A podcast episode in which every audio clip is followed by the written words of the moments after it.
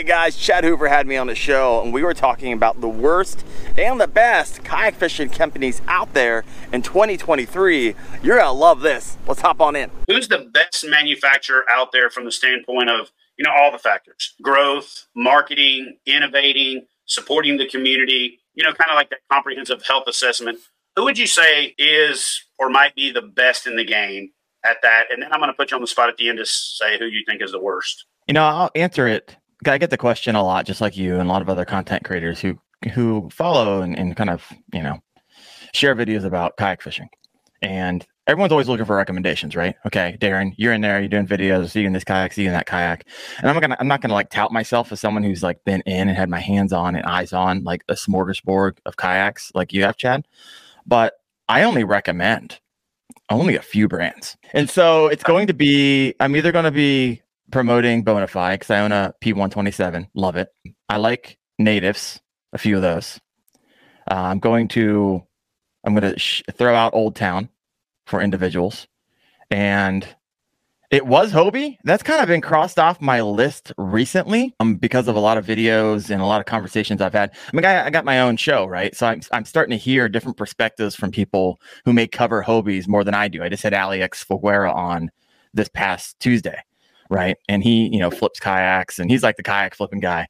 Um, but he had a he had a video out where there were some issues with warranties and hull warranties and doing weld warranties and kind of the the brand that they used to have. Like oh you never have to worry about it even if you sell it to someone else or buy a used one. It's like covered for life and perpetuity. It's starting to crack a little bit not definitively. Like i don't i haven't read like something from hobie that said that. But those are the kayaks i typically recommend unless someone's budget is so low then I got to go down to like lifetimes and stuff like that, which I really don't like to spend a lot of my time. I'm kind of in it to win it. There's my. No, I, am asking for your opinion on what you would lay your money down for, and you did that. All right, guys, I want to hear from you. What are the kayak fishing companies that you would lay your money down for? Maybe your top three. So obviously you might own one or two, but what are some that maybe you don't own that you'd be like, oh yeah, I'd be definitely interested in investing in that company? Let us know in the comments below. All right, let's head back in. Yeah. We'll, we'll pick up on the Hobie discussion and the warranty thing when we get into the end of the show, which is the warranty discussion. I think it's probably the most pertinent issue in kayak fishing right now. And I think that, you know, it makes sense to make you guys wait to the end of the video to watch that so you listen to the rest of the nonsense to get there, right? That's how we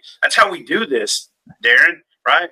So you let a little bit of the cat out of the bag. So now I'm gonna well, you almost kind of did both at one time. So who would you consider the worst? Right? Are you? What, you know, I, you, I, didn't, I didn't share who I think the worst. Who I think is the worst are these the deals, right? That seem too good to be true and I'm not sure. I'm not saying I'm going to throw out one name out there, but if you're starting to find like pedal kayaks in the twelve hundred to fifteen hundred dollar range, right? These are these too good to be true deals. You're like, oh, I'm looking at this SS one twenty seven, and I'm also looking at this one, and it's seven hundred dollars cheaper, and they look the same. Like I know they look the same, but brother, sister, you're going to have issues, right? It's going to be a thinner plastic. Your motor drive is not built quality, and you're going to end up upgrading and trying to sell this thing on a secondary market here in about a season. And so it's a lot of those, I don't know, you got, you know, Brooklyn's and Hoodoos. And like I said, I haven't had eyes on these or actually been in them, but I've read enough forums and heard enough feedback. People don't stay in them too long, but they want the power, they want the pedal drive, they want the motor, they want all this stuff that, you know, Bonafide, you know, 3,200, 3,000 plus kayaks or paddle power kayaks, you know, $1,500 kayaks, but they want them for half the price and it becomes issues. Well, you said you weren't going to name any names, and then you threw a couple out there. So I did. I'll throw them out there. I'm allowed to have an opinion, right? You know, and that's why I asked for it. All right, so I'm going to put myself on the hook for answering the same question you did. I think comprehensively, and everybody knows that I'm affiliated with Bonafide. Everybody knows that when it comes down to the boat that I choose the most, the ones that you know sponsor my television show in the past, and and all that, and I'm you know I was there for the birth. Uh, Luther who founded the company, is a really close friend of mine. I was in the factory when the ovens went in. I was there for the transition to the merger with uh, Big Adventures and all that kind of stuff. And then it's actually Big Adventures, uh, and specifically Tyler Brown, who's the marketing director, who embraced my idea.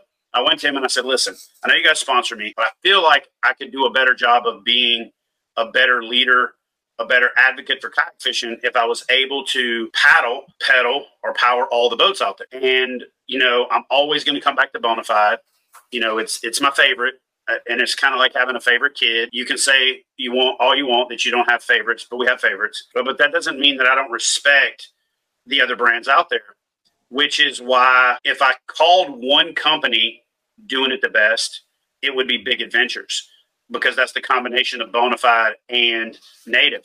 I think Bonafide has been flat for four or five years. The introduction of the river has started that trajectory back in the right direction, and the introduction of the skiff is going to do that. And I think that it would be extra bias of me to base my opinion on Bonafide on where I know it's going versus where it is. I have to say, based on what everybody knows and what's out there in the industry, with the short term that the river's been on the market, that I can't really give a major, you know, grade to Bonafide. Bonafide was flat for four or five years. Native was relatively flat for four or five years. I think the Slayer Max 12 was a meh, you know, boat. I think it was like a good boat in application, but there was a few misses in it. But I think the new Titan series, the new stuff that they're doing, especially that Titan X series, mm. is not just a home run. It's one of those home runs where the guy swings and knows so confidently that he hit a home run that he just stands in the batter's box and lingers for an extra few seconds to kind of kind of like put it on the pitcher. Then he kind of flips the bat and just trots down the baseline. It's one of those kind of home runs. All right, guys, take a break for a second. Let's talk about the Titan X, right? So do you think that is a kayak that's going to be a staple in the kayak fishing industry? Or do you think it's a miss? I want to hear your opinions. Let me know in the comments below. All right, let's hop back in. Mm. It's actually not my cup of tea. That's why I've not used pro anglers and other boats out there on the market uh, for a long time. So if I was to grade a quote unquote company, that'd be Big Adventures. I'd say Big Adventures is one of the best. But if I grade a brand by itself, I would say that Old Town standalone as an individual brand is probably the best in the game right now because they've they've they've they've hit all of my categories. Um, if you guys don't watch my content, or if you do, you're you're familiar with the fact that I use this acronym SCRAPE. Before you scrape all your money together, here's the things that you need to think about: stability and standability, comfort, riggability, reliability, affordability, performance, and then everything else. And I base that on years of experience, both in being a marketing guy, helping design boats, knowing what factors go into it, hearing what dealers say the boats have to have, and then also doing really well in retail when I owned Hook One kayak fishing gear, Hook One Outfitters, and interacting with you know thousands of customers over the years, and we did that very successfully. So I'm only saying that to to quantify that when I think about a boat, a brand, its position in the market, the things that it's doing, I have the benefit of thinking of it more comprehensively than most people because I'm a participant, angler, pro staffer for some companies. I've been pro staff director for other companies. I've liaisoned with the executive leadership from the CEOs to the marketing directors to the engineers at most of the major companies out there. And this industry is very incestuous. So it's like musical chairs, where a lot of these guys were at Confluence Outdoor, which is now Pelican International. Then they were at Johnson Outdoors. Then they were at Jackson. Then they were here and there and, and the mm-hmm. other. And so I'm going to tell you that I think that Old Town is probably the best right now, comprehensively, from that balance of stability, comfort, riggability, reliability, affordability, performance, and then that everything else, you know, transportability, um, weight for what it is, uh, storage, you know, all those other, you know, ability to interact with carts and other things um, falls under that everything else category. And so I think that that coupled with the fact that they just come out with the EPDL, which, you know, I did a video, I said, is it innovative or innovation or mistake? And what I really meant by that was, are they ahead of the power curve? Like, are they bringing out this massive innovation mm. at a time when we're somewhat flat on sales because of that secondary sales market? And we'll talk about that when we get into the to the state of the industry. So I'm going to give you my top three right now. I think it's Big Adventures as a company, but I think it's Old Town as a brand. I think uh, Native is probably number two overall, and then I think Bonafide is number three. You want to call it honorable mention? Honorable mention for me is going to be NuCanoe, followed by Crescent, because I think what both of those guys do from servicing their dealers and servicing their market, they might have the best brand loyalty in the game. I think Crescent does a really good job of cultivating that community of buyers, and I think they do a really good job of taking care of their customers. And we'll get to talking about that in warranty and I think they do a really good job of taking care of their dealers. I think the company that takes better care of the dealers than any brand in the game is NuCanoe. Mm. NuCanoe wears taking care of their dealers on their sleeve. And so, and again, we'll get into that a little bit when we get into the warranty discussion at the end. Um, but those brands are the brands that I think are killing it. Again, brand standalone, probably Old Town. Company, Big Adventures, and then I think that Big Adventures makes that leap because the two together make a number one. Because I think that Native is number two and and Bonafide's right behind them at number three. I'm going to split my worst because I'm going to say what you said, and because you said it and you stole my thunder, I got to say something else. So you, you kind of you you opted for the easy one, which is the Alibaba brands. Any of the brands out there that you or I could go to Alibaba.com, mm. and I'm actually going to do a video on this, so you guys stay tuned for a video series on starting a kayak company. Once I get over this hump with the financial strain that I'm under with the divorce, probably October, November, I'm going to sit down and I'm going to order a kayak. I'm going to record the entire process and I'm going to share it with you guys to show you just how easy it is to start a what I call a cake decorator brand. You go to the mm-hmm. website, you give them a logo, you give them a name. They take the parts and pieces of the popular manufacturers out there that have spent the money on R&D, which is research and development, and then they've created R&C or R&D, which is research and duplicate or research and copy. And it, it makes my blood boil when I see that stuff more so than most people because I know how much work, time, effort, and energy. I know how much money is spent on prototypes. I know mm-hmm. how much time is spent on traveling to paddle those prototypes. I know how hard it is to bring those products to market. And so it's a lot like Arctic Coolers when they sit back and let Yeti do all the marketing and Yeti to do all the stuff and all this other stuff. And then they've plowed the field, pulled up the rocks, dug up the roots, and then they want to come in behind them and drop their seed. They can do that because the other work has been done. They can sell it for half price because they're cutting dealers out the loop. They don't have to establish that market. They don't have to build that consumer demand. They just get to come in and copy it and benefit from it. And to me, that's not the American way. And for everybody that purchases those types of products, I hate to say it, but don't America up and talk about how much of a patriot you are because that is the exact opposite of what we really should be doing. We should be supporting American companies, American brands. The only imported company out there that I think is still doing it really right um, is Feel Free. You know, Feel Free does import their kayaks, but they own the factory. They work directly with a family that runs the business. Um, they protect their intellectual property and they invest in innovation. So, Feel Free, in my opinion, uh, is an American brand. Even though they don't make the boats here, they're an American company that outsources the building, but it's not an R and C. It's not a research and copy operation. So I would throw all the Alibaba brands into that umbrella, similar to what you said, without calling out any of the names. And I'm going to say this, and it pains me to say it because I'm going to get some blowback. I'm going to get some flack. Um, this is one of those sound bites that's going to end up on Instagram. Chad Hoover said this. But the company that I consider a premium company that I think that has regressed the most is Jackson Kayak. Mm. And I think that they made three fundamental flaws, and, and I'm going to address those, and then we'll get into uh, weight limits, the status of the industry, and things like that. Jackson stopped prototype testing as much as they used to. They stopped. Um, I don't want to say they stopped innovating because they didn't really, but what they did is they got rid of several of their more popular boats and implemented some boats that I think are misses I hmm. think the biggest miss in kayak fishing in the last five years is the Jackson Knarr. Yeah. And it's not because it's a bad boat. It's because it's not the boat that it could be. It's not the boat that it should have been. And it's not the boat that they purported that it was going to be in the build up to its release.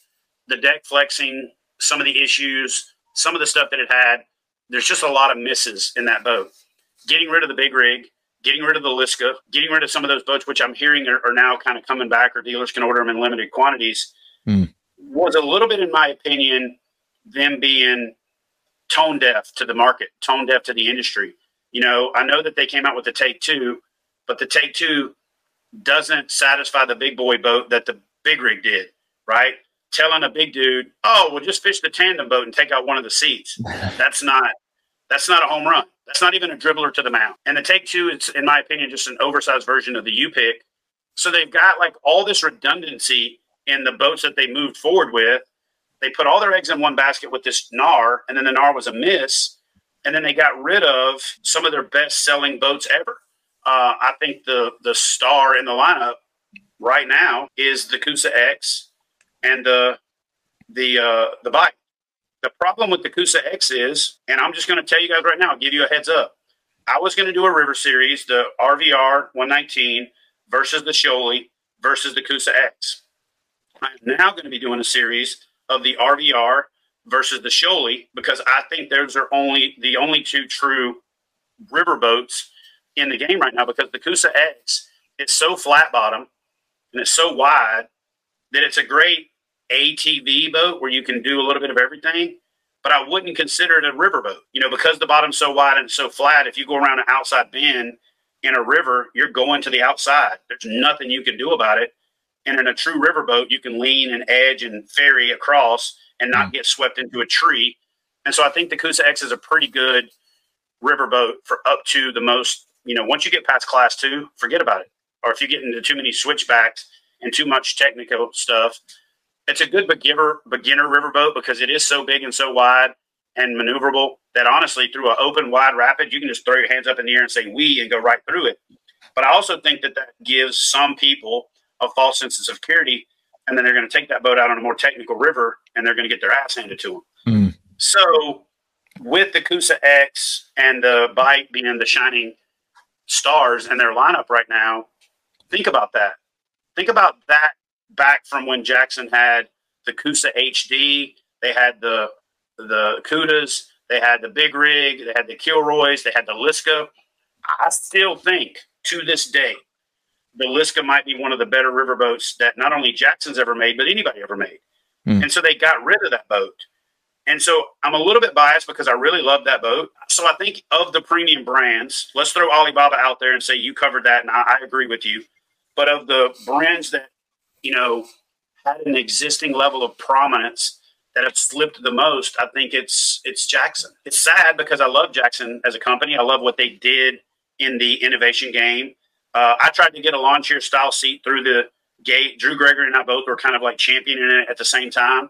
Mm. Uh, Native actually, Native Watercraft was actually the first to do it. A lot of people give Jackson credit for it, but Native did it in their Ultimate Series first, and they actually made a seat that goes on uh, a board called the Versa board, which is like their version of a hybrid fishing kayak sup, and it has a 360 swivel seat on it. So a lot of people mm. think they're the first to do it when actually Native was, and Native actually wasn't even the first. The first was actually Diablo Kayaks out of Texas, who basically just took a Larry chair, you know, a travel chair that folds up and put that on their boat. So truly, they were the first stadium seat, lawn chair style seat. But Jackson was the ones that innovated with it. They're the ones that popularized it. They're the ones that put it on an actual mainstream fishing boat. And they were the first to truly embrace fishing specific design.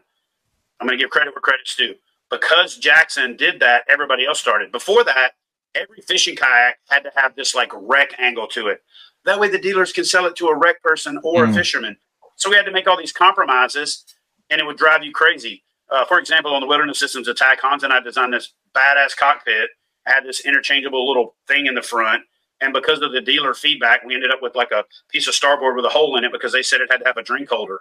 Mm. Like everywhere on your boat's a drink holder. If you got an Nalgene bottle, just sit it down.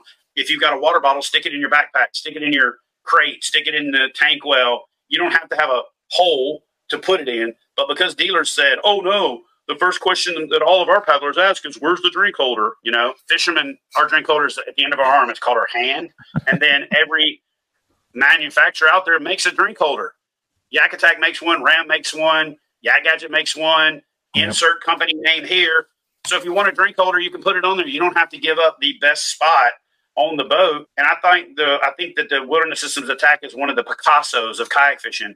And it's a Picasso with bird shit right in the middle of it because of that little square thing where there's a damn drink holder that actually turns into a place where water pools up. It turns into this mosquito larva haven. and that's all could have been avoided by just doing a true kayak fishing specific design. So even though I'm kind of skipping Jackson under the bus a little bit, I do have to say it's not because of truly just where they are, but it's the delta between where they came from and where they are. All right, guys, Jackson Kayaks. Do you believe Chad's statement where you believe that that is the company that has fallen the furthest, especially if you own a Jackson Kayak? I want to hear from you. Go ahead and throw your thoughts in the comments below. Let's head back in. They right. were the ones that listened to anglers the most. They were the ones that took the advice. And I was in the board meetings with the companies saying, we got to do this to catch up to Jackson. We got to do this to beat Jackson. There was this beat Jackson thing for two years. I don't know what happened. So if you're listening, Jackson, find your mojo again, man. Grow your kayak fishing pair back and start doing what you used to do. Stop vanilla and down everything to the point that you don't have anything. So I'll get off that soapbox, but well, really yeah. quick, I had a question for you. I, was going to man up and call out an actual company, and you just took the Alibaba Alibaba route. That's what it. I agree. Alibaba by far is the worst. But if I'm going to say of the brands that are out there, um, and I can say this, there are pro staffers on their team that are going to publicly disagree with this, but privately, I've heard the frustration from them as well. so start listening to your pro staff. Start listening to your anglers. Start listening to the people that do this and bring back your innovation, innovative spirit. Start taking risks again. Start doing the things that you need to do to not be uh not be on the down on the downturn. So that, that's my kind of assessment of manufacturers. Um, real, real, quick, got a question for you. So you saw the I don't know rise and fall. Call it what you wish. Why? What's your speculation on what happened? Right. That's a, that's a pretty big disparity between you were leading the way to no one really like you only have two boats that are kicking butt. One thing you're going to learn about business if you really dig into it deep enough is there's this thing called the founder's fallacy. Mm. And the founder of the company, and I fall into this with KBF because I'm going through it right now, is that you get burnt out and you get fatigued both spiritually, mentally, financially, and then you need one life event, like I had with the divorce, to make it to where those balls that you were juggling, you can't. You ever seen somebody drop one ball while they're juggling? Not really. Only if they mean to, like if they're just kicking a ball out. But for the most part, if you're juggling seven, eight balls and you drop one of them, you drop them all, right? Because right. you. And so I think what happened was is, you know, and eight, Eric Jackson is a really good friend of mine. You're going to see us fishing together in a YouTube video in a, in a week. Um, love the guy to death, but EJ is like that that cartoon with the dog and it's like squirrel, you know, and he's over here. And I think he chased a lot of different rainbows. And I think that when he started chasing the FLW thing, and trying to be a professional in the bass boat world. Mm. I think that the inmates ran the asylum, if you will, and he was already a inmate himself when he was there. But I just think that they lost leadership and direction. Uh, money became a problem, and I think when you get into a stress mode, it's very hard to be anything other than in survival mode.